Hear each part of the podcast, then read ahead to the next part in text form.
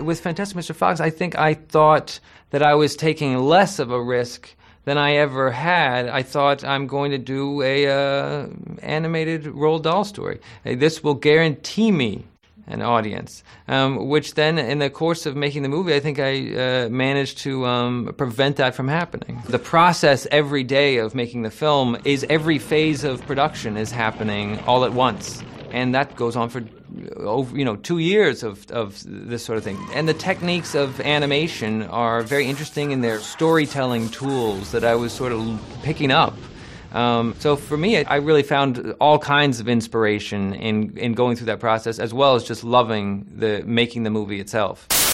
The voice you just heard there was that of Wes Anderson speaking about his 2009 adaptation of the 1970 Roald Dahl book called Fantastic Mr. Fox. Fantastic Mr. Fox is a children's novel by Roald Dahl published in 1970. It tells the story of a clever fox who lives with his family and friends in a valley surrounded by three farms. Farmers Boggis, Bunce, and Bean are mean and greedy and try to kill the animals that steal their food. Mr. Fox outsmarts them by digging a network of tunnels underneath the farm and raiding their storerooms. He also helps the other animals, such as badger, rabbit, and mole, to escape from the farmers and he shares their food and they have a big banquet and it's all beautiful and lovely. The novel is humorous and adventurous. It's a tale of how intelligence can overcome brute force. It also shows the importance of friendship and family in times of trouble. The novel has been adapted into various various media, including stage play, an opera, and a stop motion animated film directed by Wes Anderson, which is the topic of today's podcast.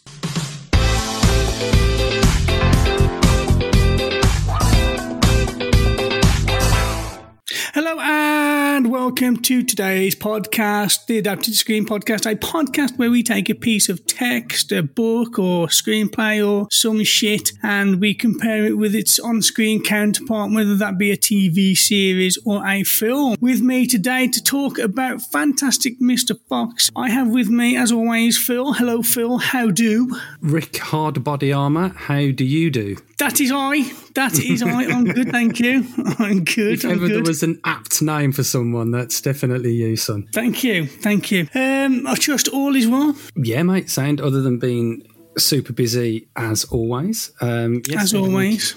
Everything is running and ticking along smoothly. Thank you for asking. Excellent, excellent. Uh, I hear you have some news for us. We've got some fun shit coming up. We've got some fun guests in the pipelines. Yeah, uh, yes, nothing to announce. But yes, we do have some. We have some very fun guests from the world of comedy um, coming up in our next few episodes, and we shouldn't say too much, but. Potentially uh, another Hollywood guest as well. That will be obviously when the writer's strike ceases. But yes, lots of fun and exciting things, oh, guests at least, coming onto the show. Excellent. I look forward to it. So, yeah, this week, film we are going to cover the book and the film Fantastic Mr. Fox by Roald Dahl and Wes Anderson. I did this one because I thought the Wes Anderson series that they've put on Netflix recently, each one was about half an hour long. This one isn't part of that series. This one was done uh, a fair few years ago, and this one was an hour and a half long. Well, yeah, but obviously we've we've done this really. Uh, this is like a short notice uh, episode. We were meant to be doing something else, and I'd reached out to one of the actors on the films that we were going to discuss, and he very kindly said he will come on, but can't discuss anything past or present or future during the writer's strike. So we scrambled around, and in all honesty, I have read this book. It was a while ago, and I have seen this film uh, twice, which the last time I saw it was about three weeks ago. So I've got enough to do the episode, Richie. I've got enough to do even at short notice. Excellent. So, shall we start this off, Phil, with the author's bump, if you want? Well, yes, uh, I will probably did author's bump previously because it is Roald Dahl, but the guy is completely and utterly fascinating and has many more dimensions to him than any other author that we've covered, I think. So, if you just do the quick overview, Roald Dahl was a British author of popular children's literature and short stories, a poet and a wartime fighter ace. His books have sold more than 300 cop- million copies worldwide, Dahl has been called one of the greatest storytellers for children of the 20th century. Now, Dahl was born in Wales to wealthy Norwegian immigrant parents and spent most of his life in England. He served in the Royal Air Force during the Second World War, rising to the rank of Wing Commander. Uh, there's lots of stuff there just regarding his work. His early life is, uh, I mean, you've got to go and have a read for yourself because it's completely fascinating and it's completely detailed and there's so much of it it would be completely impossible to fill in. But if, if we just take a little section of this here in november 1939 Dahl joined joined the royal air force as an aircraftsman after a 600 mile car journey from dar es salaam to nairobi. He was accepted for flight training with 16 other men of only three survived the Second World War. Within seven hours and 40 minutes experience in a de Havilland Tiger Moth, he flew solo. And as I said, he uh, rose to the rank of Wing Commander. That was an awesome game on the Super Nintendo, by the way. He also was a diplomat, a writer, and an intelligence officer, which this kind of has rings of uh, what's his chops who we're talking about, uh, the Bond author, sounds very much something very similar to uh, Ian Fleming. And if we have a look again, I mean, you could pick some pick some of the works that he's done. What's it called? A filmography or a, a bookography? Do you say bookography? I don't know, but he's done loads of stuff. Mm, what we'll do is, are we going to do? We're going to do this series for the rest of um, the the foreseeable season three, which this is. Um, can I put that a different way so it doesn't sound weird? Are we gonna? So are we gonna carry on doing Roald Dahl to the end of the season? This uh, this Wes um, Wes Anderson oh, series. Please no. No. No, okay, then that's it. That doesn't matter. No. I was going to suggest that if we, I was going to suggest that if we did, we could just bring a like a, a fun fact about Roald Dahl every, uh, in each episode. But if we're not going to do that, it doesn't matter. Why don't we just do a fun fact about Roald Dahl in every episode anyway? No. Okay, fair enough. There you go. You That's completely off fucking subject. What's the point? Um,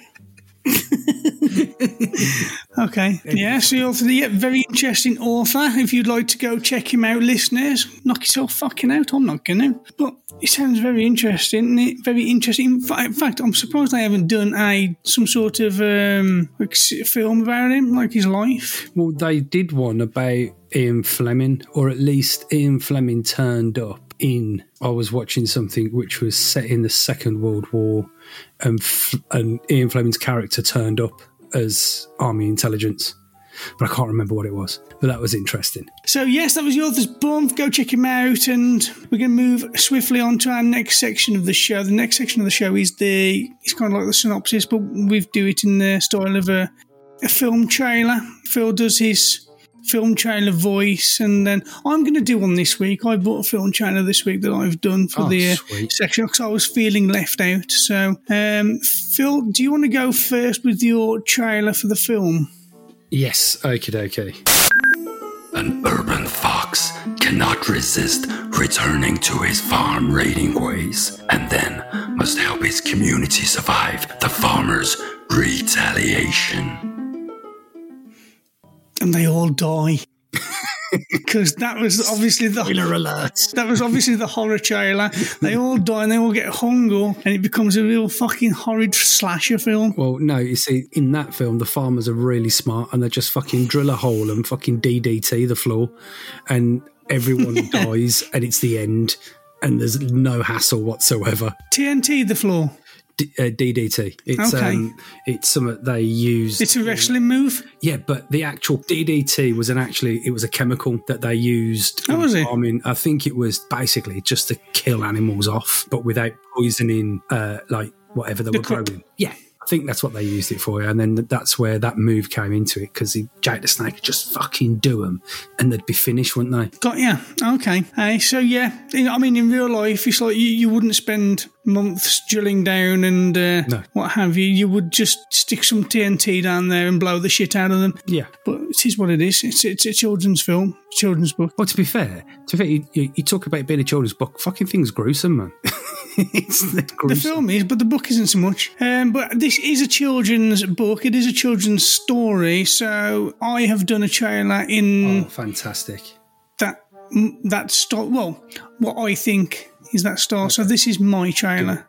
In a world where three wicked farmers are out to get him, one cunning fox has a plan to outsmart them all. Walt Boggis is a chicken farmer, probably the most successful in the world. He weighs the same as a young rhinoceros. He eats three chickens every day for breakfast, lunch, supper, and dessert. That's 12 in total per diem. Nate Bunce is a duck and goose farmer. He's approximately the size of a pot-bellied dwarf, and his chin would be underwater in the shallow end of any swimming pool on the planet. His food is homemade donuts with smashed up goose livers injected into them. Frank Bean is a turkey and apple farmer. He invented his own species of each. He lives on a liquid diet of strong alcoholic cider, which he makes from his apples. He's as skinny as a pencil, as smart as a whip, and possibly the scariest man currently living. Join Mr. Fox and his friends as they embark on a daring adventure underground. We've been digging in circles for three days. Half the woods have been obliterated. Nobody can get out. Right now, my wife's huddled at the bottom of the flint mine with no food, no water, and 27 starving animal brats. I just want to see a little sunshine. But watch out for the farmers, who will stop at nothing to catch them. Boggis, how many men have you got working on your farm? 35. Bunce? 36. I've got 37. That's 12, That's 108 altogether.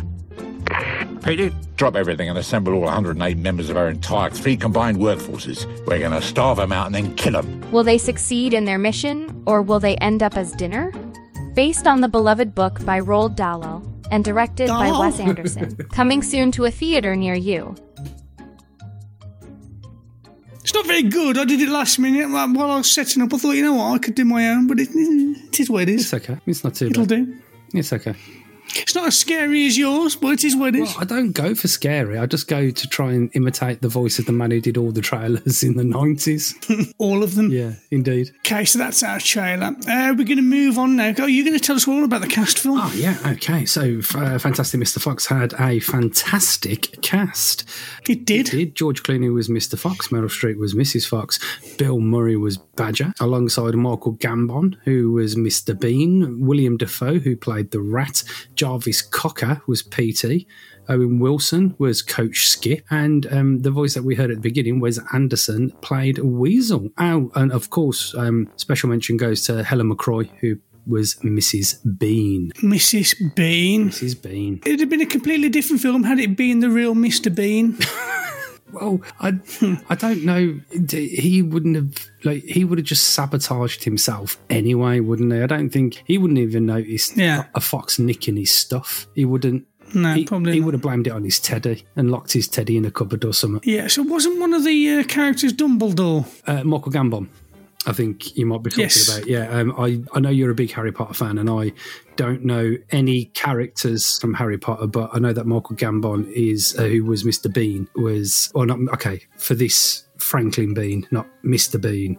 He was Bean out of Bean Yeah. Bunts and and Bugger. He played him very well. I thought, oh, that, that, that's my phone making noises during a podcast. I thought that was a little like, tss, you know, for the joke. Yeah, th- that's exactly what it was. But yeah, I thought he played a very good part. Have you got confused because you know it was like stop motion and stuff, don't you? It wasn't the real Michael. Yeah, but I mean, he still played it, didn't he? No, he did. He did use his voice, and he lent everyone lent their voice extremely well. You couldn't tell that it was a stop motion thing. It was just watching it, and it was very fun. And I think sometimes that's that's the most important part when you're doing animation, isn't it? You might recognise the voice of the person, but it's like you're not going, "Oh, it's George Clooney." It's the fox, if you know Yeah. what I mean. It wasn't, oh, George Clooney's doing the voice of the fox. It's a familiar voice, but it was done so, the whole thing was done so well, you can't tell. Yeah, I did, I did. I did like the cast. I struggled a little bit to start off with because Roald Dahl is a British author and it's a quintessentially British book, but they used American. But I, quickly got over it. They, they were very good at their parts, so I didn't mind. It was I, suppose you could say uh, for the other children's books that we've done uh, matilda and uh, madame doubtfire all very similar but i think what especially madame doubtfire was far superior to what you could have done if it was british Oh yeah, far superior. But uh, I think, as you'll agree, that's probably down to the genius of the late Robin Williams, God rest his soul. So, right, moving on. That was the cast. That was the cast. Moving swiftly on, we'll talk about the differences then between the book and the film. Yeah, okay. Well, I think I think the first thing to uh, bring up is Roald Dahl's way of writing, and I think I'm not sure whether he's an absolute genius or he's just so simplistic it looks like it's genius because he can make a bad person sound bad and a good person sound good very very easily like this man stinks and he eats loads of food and he's mean and you already hate the geezer but all he said is that he stinks and he eats lots and he's mean. That's it. That's all he says. Like, for instance, like in a movie, as an example, in a movie, if you want the audience to know that the bad guy is the bad guy, he's going to kill a child or rape a woman. He's got to do one of those two That things. wouldn't, that wouldn't work in this, would it? No, but no, but you know what I mean. Like this is the bad man, and he's going to do something so heinous that you're going to hate him for it. Whereas we hate these farmers, and the farmers have. Just bear with me. The farmers have done nothing wrong. They're going about their daily business. They're employing 30 odd people each. They've got flourishing businesses making food that everybody needs. And some knacker little fox is breaking into their fucking house and stealing their stuff. So they've got to put, fucking put a stop to it. But you can't put it like that because the point of the story is that we like the fox and not the farmers. So how do we make these tax-paying, employing farm owners sound like wankers? Well, they eat a lot, they stink, and they're mean. So then we hate them. do you know what I mean? It's that's that's. So is he genius? Yeah. Is it genius what he's done, or is it just really so simple that we're all a bit stupid? No, it's it's true, but on top of that, they've humanised the animals, so we feel sympathetic for the animals because they can talk, they have a sense of humour, they have a personality, they are like you and me. They wear clothes, they can read, so Oh, they can go and get fucking jobs. fucking stealing for. They don't have posable thumbs, though, do they, Philip? They can fucking make clothes, right? That he, didn't pop down to fucking like you know like big and tall or Jacamo. Didn't go to fucking small and tiny, did he? And get his fucking smoking jacket. I bet Mrs. Fox was putting that together for him. So if they can make clothes, right, then they can get a job. Listen, I'm on the side of the conservatives there. Simple as that. I'm not. By the way, that's not true. if you can make clothes for yourself, you can get a job. You're not stealing from the local farmer. Well, in the film, doesn't he have a job? He's a He's an estate agent. estate yeah. agent. Obviously, he's not an estate agent in the book. In, and I think when we're going to come to the differences, there's lots. Like he doesn't have a job in the book. There's no coach. Is there? A, there's no fucking Olympic coach in the book. He's not. No. No.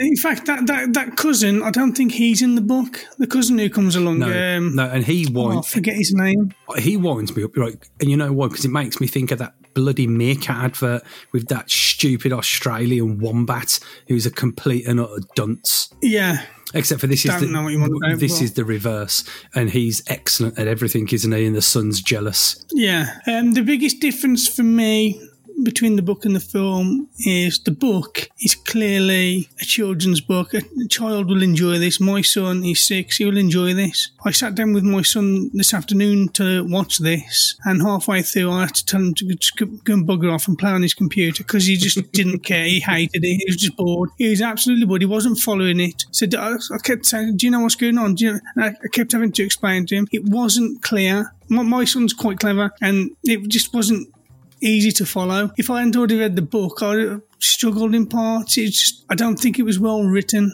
No, well, I think, well, it's funny that because my lad's six as well, and my lad watched it all the way through and he was pretty cool with it. But that film isn't written for, it wasn't made for children, it was made for adults who like Roald Dahl. Wasn't made for kids. If it was made for kids, it would been made with less money. They wouldn't have put But it's a children's story, Yeah, so, yeah, but think about it. and it's stop play, it's stop play animation. It's an an- animated film. Yeah, so- it's, yeah, it's, yeah, I. I, I disagree. I, I think it is for kids, maybe older kids. No, let me explain better. So there's probably let's say they spent 100 million quid. Right, that's probably what the budget was, maybe a little bit more. Let's just say it's 100 million quid. They're going to, how are we going to get anyone to come and see this? Kids aren't going to be asking the parents.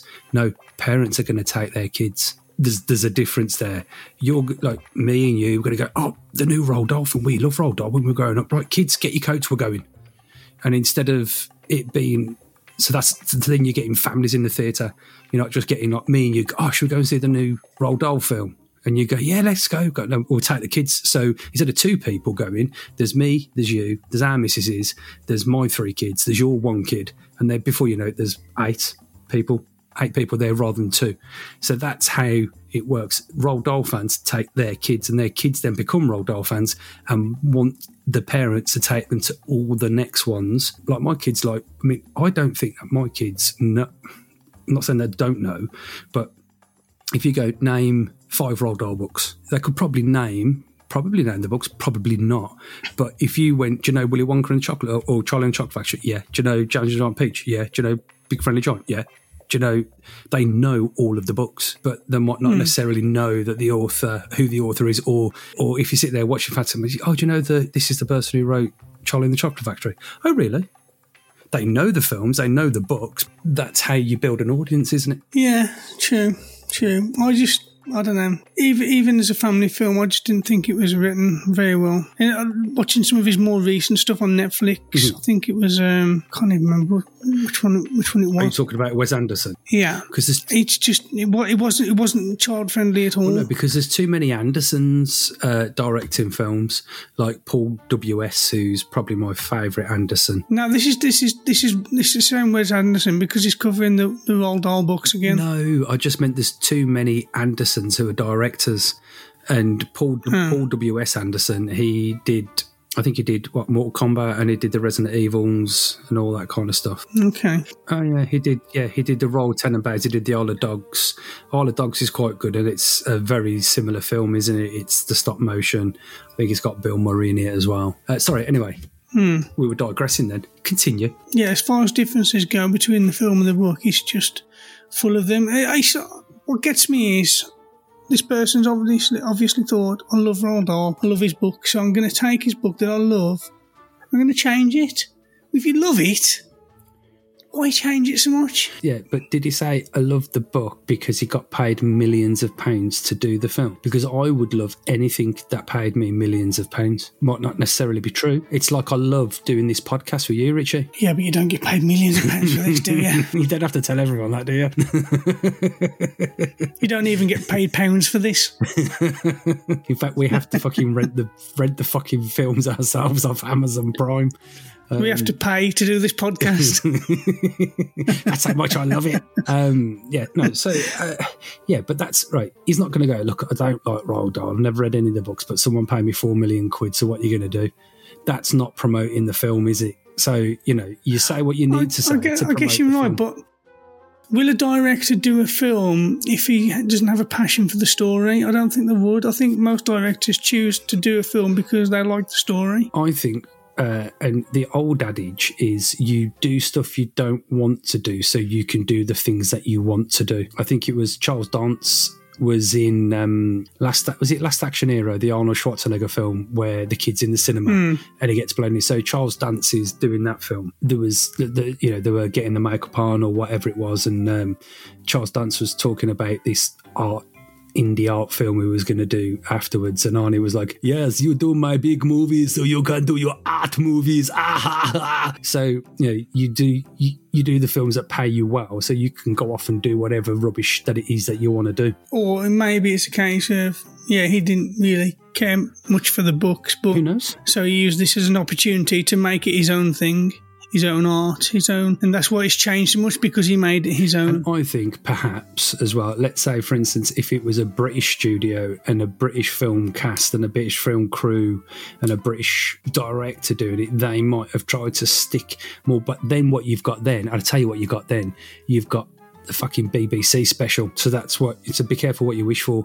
You'll either get the BBC doing it or Channel 4 or you'll get Hollywood doing it. So you've got to, you've got to allow. Yeah, man! Look what that look what they did to look what they did to Discworld, the wankers. to what? I fucking love Discworld. Fucking it's one of my favourite. What's Disc- Discworld by Terry Pratchett? You never heard of Discworld by Terry Pratchett?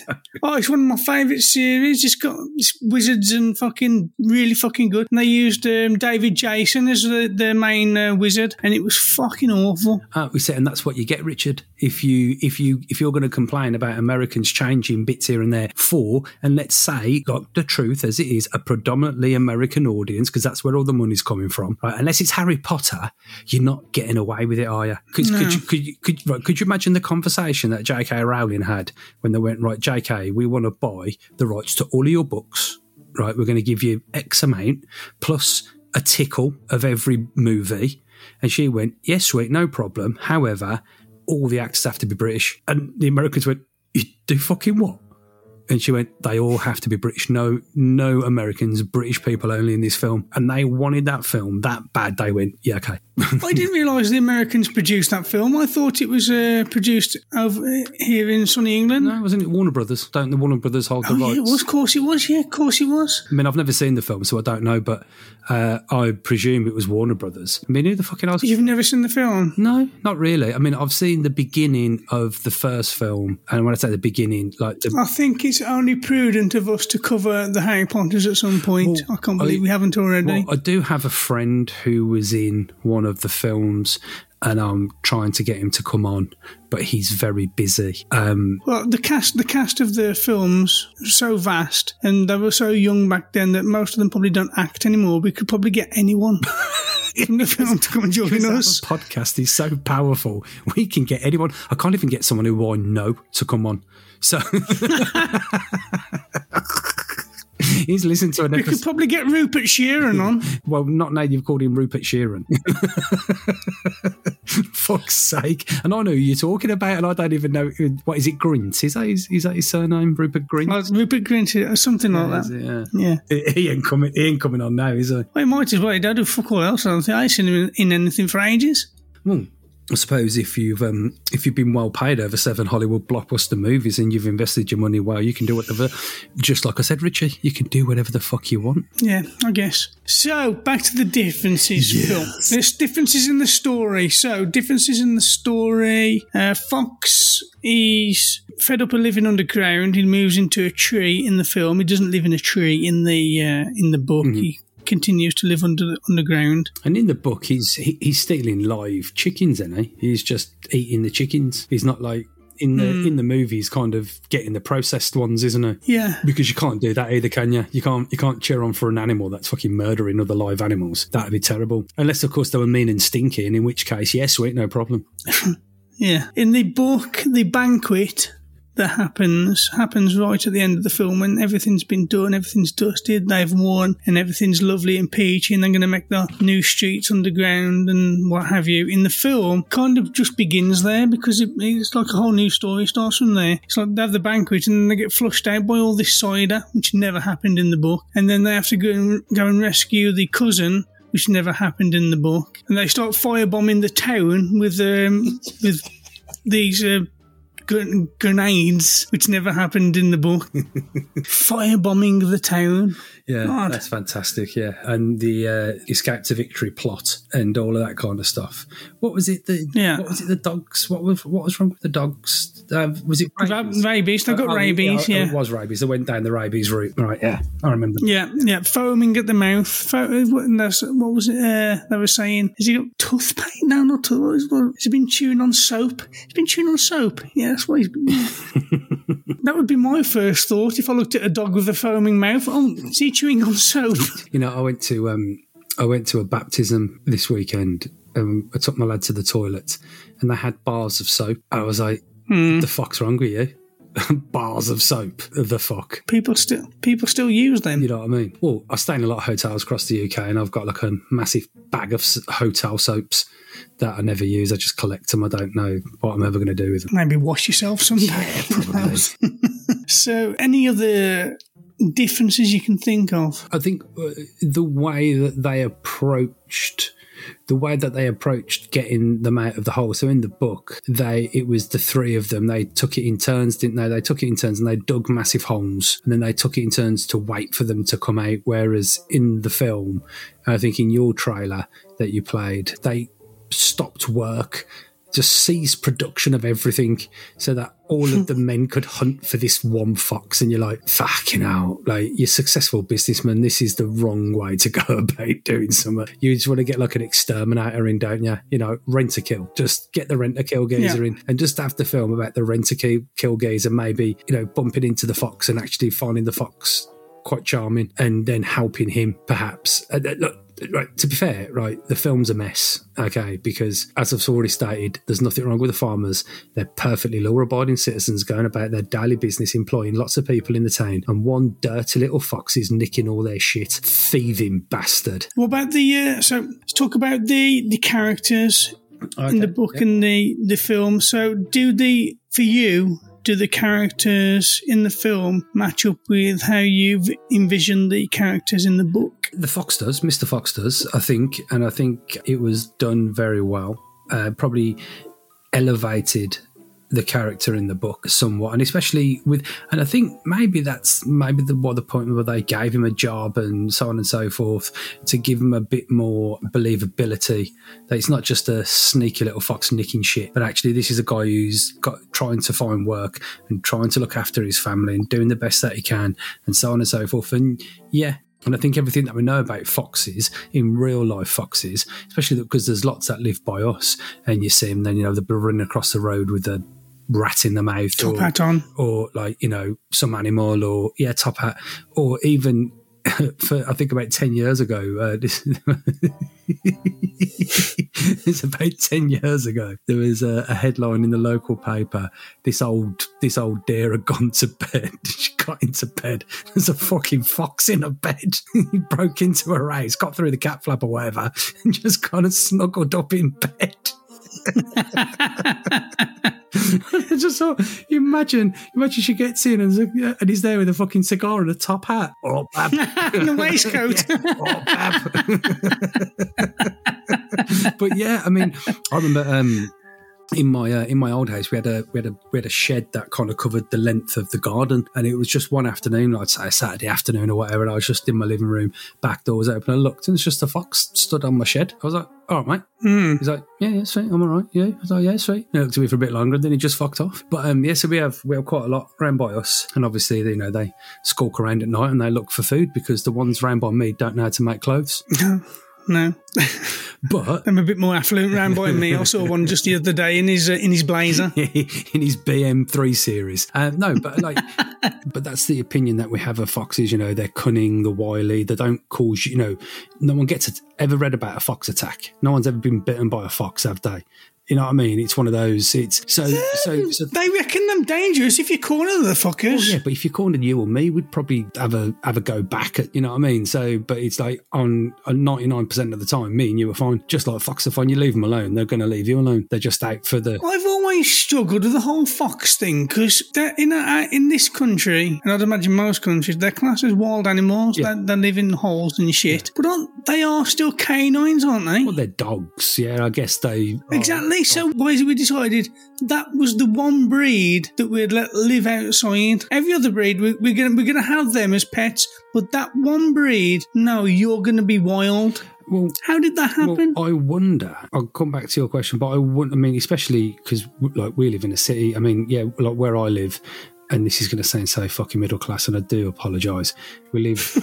I live on a golf course. Uh, so it's so uh, so there's a lot of open space and so and there's a canal where I live as well. So obviously that's where like you would imagine like I don't know where like unless they like they live like but like do they actually dig under the ground and have tunnel units? You know I've never actually seen like a foxhole or anything like that. But I wonder how they ended up in the Midlands. Like because you would imagine they might live in the woods and the forest and stuff like that. But what they've done they caught the fucking caught the fucking number 47 one evening by accident and jumped off and that's but you're right about the domestication. Maybe someone did have a fox as a pet once and it fucking ripped someone's throat out when he tried to discipline him. And so they went, "Don't fucking keep foxes. They're wild knackers." I don't, it's, it's very strange. I don't know. I don't think they're their only. They're the only kind of canine wild animal. I don't, hyenas, canine. Yes, and wolves. Wolves, canine. yeah. uh, wolves, hyenas. Yeah, but you don't get wolves in this country. Do you not? I can imagine people in this country keeping a wolf as a pet. I can imagine well, a wolf being kept as a pet. Well, you Maybe outside in a cage,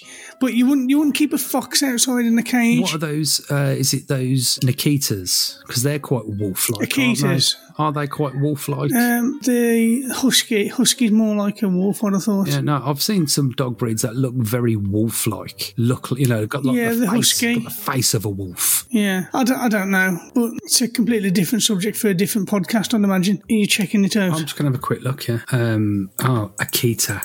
Not, oh no, uh, the Siberian, the Akita. yeah, yeah, Akita. Yeah, no, they're they're all fluffy and lovely. No, there's there's a It's a husky, or thing. If you type in here husky, that looks like a fucking wolf. Yeah. Hello, I am Bob, the Adapted to Screen podcast genie. I may appear from time to time to cover up the fuck ups of the boys. In this case, I'm here to correct Richie's mistake, which is that the Husky is in fact Siberian and the Akita is a Japanese breed. No one really cares, but now you know. Okay, let's have a look. Oh yeah, look at him. He's a he'd fucking rip your throat out, wouldn't he? Without a second thought. Yeah. Not beautiful, beautiful animals, and they've got like blue eyes. Then have all the blood down the fucking necks after they finished you off. Yeah. I've I've seen alive, mate. I'll fucking wait. Yeah. So uh, I, I don't think there are any more differences. That I, I can't think of anything really. I mean, there, there probably are like mi- minute differences, but nothing really to shout about. no, they're the main big ones. Other than the fact the book, the book, the main big difference is the book is a children's book, and the film is more family orientated, oriented, orientated, orientated, oriented. Orientated. I keep doing this. Orientated. Just make it sound longer and you'll be fine. Yeah. So yeah, that's for me the the differences. Uh, takeaways feel good and bad. What are your takeaways from this? Uh, takeaways from the film. I enjoyed it. Uh, the children enjoyed it, which is always the most important thing, I guess. It made me laugh, and yeah, so that was good. The the the the bad things was, I don't know. You, you know what I hate? I hate like misunderstandings and things that lead, like for instance, like that uh, the cousin gets kidnapped, and you're like, why? Is it because uh, no, it was the son that got kidnapped, wasn't it? The son got kidnapped because he was trying to prove himself, and you're like, don't be a prick. Just go about living your life. Don't try and be better than your fucking fancy cousin because you're never going to be better than him. And look what's happened now. You've got yourself kidnapped, and then he's got kidnapped, and then there's a massive rescue mission, all to save you because you was a twat. it was the it was the cousin that got kidnapped. Oh yeah, but it was because of the. It was because of It was because of the son taking him on the adventure to go and go and get the tail, That- which didn't happen in the book either. That yeah, because he lost that straight away, didn't he? He shot it off straight had away. that didn't he? shot Yeah. off, and he yeah, and the son thought, well, I'm going to go and get that back for him. I'm going to go on a dangerous adventure to go and get a tail. Yeah, to prove yourself. Pro- prove what? You little twat. Yeah, that that's uh, that annoyed me. That was the part of him I didn't like. Uh, takeaways good and bad for me. My good takeaway was this is a good story. Uh, the book was a good children's story. I'll definitely get my little one to read the book. The film, not so much. I didn't. I didn't really enjoy it. I found myself getting really tired watching it. It was. I think he was trying to be too creative with it. It's, it's, it was not 2009. It could have, for the same amount of money, they could have probably used CGI, and it would have looked better. The animals that they use, obvi- they, they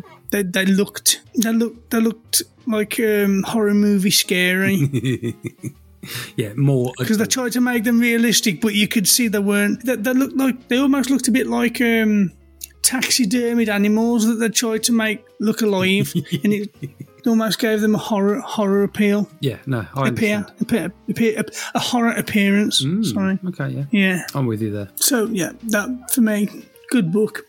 Not so good film. Let's do the uh, remake. Okay, okay. I think why we should do the scenarios. if we were going to remake it, how would we ma- remake it different rather than just because we usually just talk about the cast? How would we remake it different? So if this was your you're, you're the new director, you've been given the, the task, you've been given millions of pounds to remake this. How are you going to remake it? Um, I would do it. I think like what I was mentioning earlier on. Um, I would do it as kind of they'd bring in like uh, the rent a kill, so kind of a little bit like uh, is it Snow White? So they want rid of the fox, so they bring in the rent a kill geezer, but the rent a kill geezer gets on quite well with the fox. So the rent a kill geezer keeps delaying the factory owners and goes, look, I know where he is, right, but I need to lay these few traps and blah blah blah. And then the next time, oh, you fucking beat the traps, I'm going to do this next time, and then they together they come up with a big plan. Or, for instance, one of the kids do get captured, perhaps, you know, and then the rent a kill geezer helps him sneak in and they break out and then maybe they go into business together doing other things, you know, a bit more comedy rather than.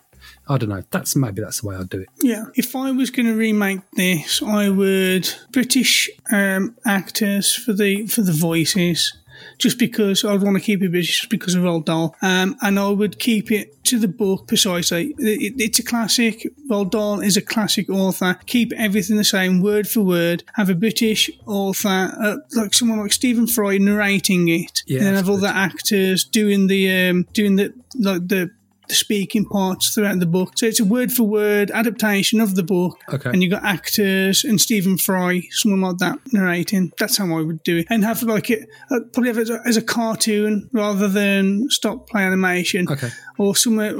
Or maybe like what they did with Lion King when they redid Lion Hmm. King, which they didn't need to do, but they did anyway. And maybe have it CGI, and they could probably. So I, I listened to the audio book, and that was uh, that was uh, that was less than two hours. So if they did the adaptation, it could be less than two hours. I'd have a Russell Brand as Mr. Fox. Oh, good call. Yeah. Yes, I like that. Yeah, but you'd have to have the hair as well. You'd have to have the wild hair, and maybe, um, or, or or maybe David Tennant.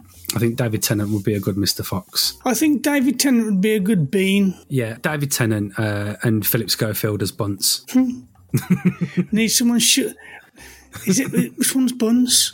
I don't know. Is he the fat one? I don't know. Don't care. Yeah, you could just use pretty much anybody else for the uh, other characters because they're, they're not really um, important. Well, I'm important, but they're not. I suppose. Uh, I suppose if you were going down the comedy route, you'd have your staple people like you'd have Ricky Gervais in there. You'd have um, uh, Ricky Gro- uh, Grover in there. Uh, oh, what's his face? Uh, Johnny Vegas. I think he'd be a good badger. I think. I think your mate David Jason would be a good villain. Actually, I think he'd be a good one. Would he? Yeah, I think he would. Yeah, he would because you wouldn't expect it. I think he's a bit too old now. I don't. Yeah, but they were they were old, mean, and smelly Yeah, people, true, weren't they? true, true. So you know, Yeah, stinky bastards. fucking rapists. Not that David Jason's a rapist, of course. I'm just want to just just put that out there. this is how it starts. Yeah. So that's the remake. Have you got an additional soundtrack there, Richie? Have you got a song you throw in there? yeah, smack my bitch up. We always go to the prodigy, don't we? You know what I was thinking? I was thinking of two. I was thinking of uh, The Great Escape, first of all, uh, and I was thinking of uh, Vindaloo by Fat Les, just because I thought that would be like a little good bit for the fight. You know what I mean? If there was a proper fight or Yeah. something, that would, uh, Yeah, you know, yeah. all the animals marching over the hill. Vindaloo, Vindaloo. Quintessentially British as well. Exactly. Yeah, you can't go too far wrong with that, can you? But in all seriousness, I'd probably just have like norm, what kind of what they did anyway, just like normal um, music in the background to go with the Mm. atmosphere of wherever we are in wherever we are in the story type thing. Okay, right. I think that's that, isn't it? Have, have we missed? I think that's pretty much that. Uh, which is best? Which is best out of ten uh, and shit? Which did you prefer? And give them a score. Okay, uh, I'll give the book a seven because I think most of the Roald Dahls are seven or above. I'd give the movie a seven. I enjoyed it. The kids enjoyed it, and that's probably about it. There was nothing. That, I mean, I've watched it two or three times now, so it's it's something that I've revisited and chose to revisit twice at least because I wanted to, not just because of this. Um, so yeah, it's a Okay. it's a decent enough film. Cool. Well, for me, uh, I'll, I'll agree with you with the book Seven. It's a very good children's book. It's a classic. It'll be around. Probably, I can imagine people will still be reading it in hundred years' time. Indeed. The film, not so much. I don't think people will be watching that in a hundred years' time. I'd give that a five. Ooh, five it is. Hmm, yeah. So there you go. I think we have absolutely exhausted this one. It's been nice, short, and sweet. Yeah, I like that. I like that indeed. Um, yeah, if you want to follow us and find us, people who are listening to us, you can find us all over the interwebs. We'll leave links in the show notes. If you could comment and leave a nice rating where wherever you are listening to this, that would be awesome. We would love you forever. It really helps us get the podcast out there It does. whether it be on Spotify, Apple, or YouTube. Just leave a comment and a rating and a share. Love you forever. You can find our website, everything is on there. That will be in the description as well. So, yeah, that's us. And then, oh, sorry, Richard, just a very quick one. Thank you to all our listeners who do listen. Of course, I know you just said that uh, we have uh, we have some fantastic listeners over in America, in France, Belgium, Iceland, and even even in Russia. We have people listening over there. So uh, thank you very much, everyone who listens wherever you do listen. Yes, thank you very much. It's much appreciated. Please comment and let us know what you thought about the episode and what you thought about the books and the films. Give us your thoughts and thunks. Yeah. So yeah, that, that's that's that's it. That's us. We have been the Adapted to Screen podcast. This has been um, the book by Roald Dahl. Fantastic, Mr. Fox. Yeah, fantastic, Mr. Fox. The book versus the film. I've been Richie, I've been Phil. and thanks for listening. If indeed you still are. And so it begins. Welcome to the fantastic world of Mr. Fox. Should we dance? His life is fantastic. Pure wild animal craziness. His wife is fantastic. If what I think is happening is happening, it better not be. His neighbors, not so fantastic. This is Boggis, Bunce, and Bean, three of the meanest, nastiest, ugliest farmers in his valley. What was that? They're digging us out. But they're about to discover Oh, Foxy. Is help on the way? he's one fox I've got an idea. you can't outfox. Mole, what do you got? I can see in the dark. We can use that. Rabbit, I'm fast. Badger. Demolitions expert. What? Since when? Here, put these bandit hats on. I don't have a bandit hat, but I modified this tube sock. We look good. Yeah, we do. The only security is if old hunting beagles laced some blueberries with sleeping powder. Beagles love blueberries. A titanium card. What's this thing you do, the whistle with the clicking sound? That's my trademark. We're different. We all are. Him especially. But there's something kind of fantastic about that, isn't there? I can fight my own fight. Ah, no, you can't. I guess we should start doing something, right? Let's see some hustle. Yeah! This fall, forget Super. That was close, rat. Be careful. Oh, I'm as careful as I. Ignore Incredible. I can fit through there. You wanna know why? Why? Because I'm little. It's all about fantastic. You really are fantastic. I try. Fantastic Mr. Fox. What's this lightning bolt? This fence might be electric. Well, well I just hope it doesn't mean thunder, because I have a phobia of that.